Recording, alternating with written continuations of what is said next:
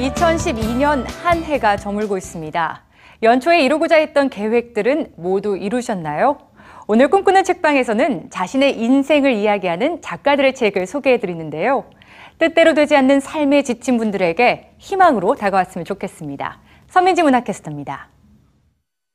저희 대학 가는 것도 막 공부하느라 많이 힘들고 취업 때문에 고민도 많아, 많은데 저희는 지금 공부해야 돼서 위로 주변에 위로되는 것들이 많이 없어가지고 올 한해는 조금 안 좋은 일들도 개인적으로 좀 많았고 회사 입사하기까지 힘든 일들도 되게 많았는데 다른 것들 통해서 그런 위로를 받을 수 있는 것들이 더 있다면 더 좋겠다는 생각을 많이 했어요.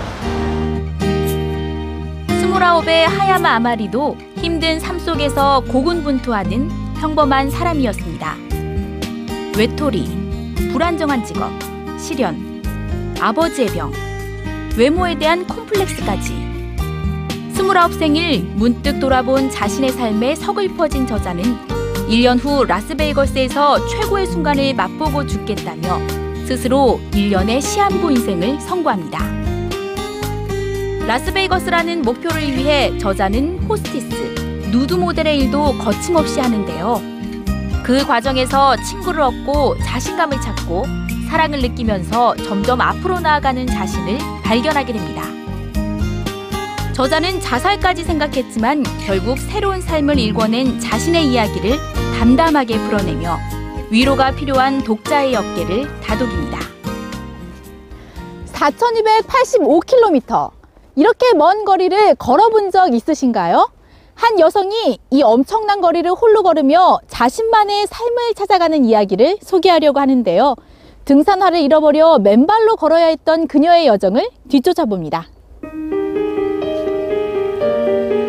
아버지의 학대와 어머니의 죽음, 그리고 이혼. 젊은 나이에 삶의 중심이 뿌리째 뽑힌 한 여성의 이야기, 와일드. 작가를 꿈꾸던 한 여성을 현재 미국에서 가장 주목받는 작가로 만들어준 저자의 실화입니다.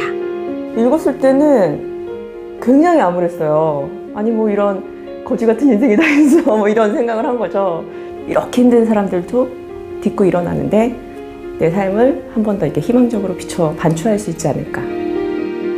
저자는 자신의 망가진 삶에서 도망이라도 치듯이 멕시코 국경에서 캐나다 국경을 넘어가는 4천여 킬로미터를 홀로 걷기 시작합니다. 아홉 개의 산맥을 넘고 사막과 황무지를 건너면서 몸체만한 배낭에 살이 찢기고 발톱이 다 빠지는 시련과 고통을 겪게 되는데요. 국내 정서와는 다소 거리감이 있는 배경이 낯설게 느껴질 수도 있지만 그녀가 자신의 삶을 찾기 위해 도전하고 극복해낸 실화는 국적을 뛰어넘는 감동으로 다가옵니다.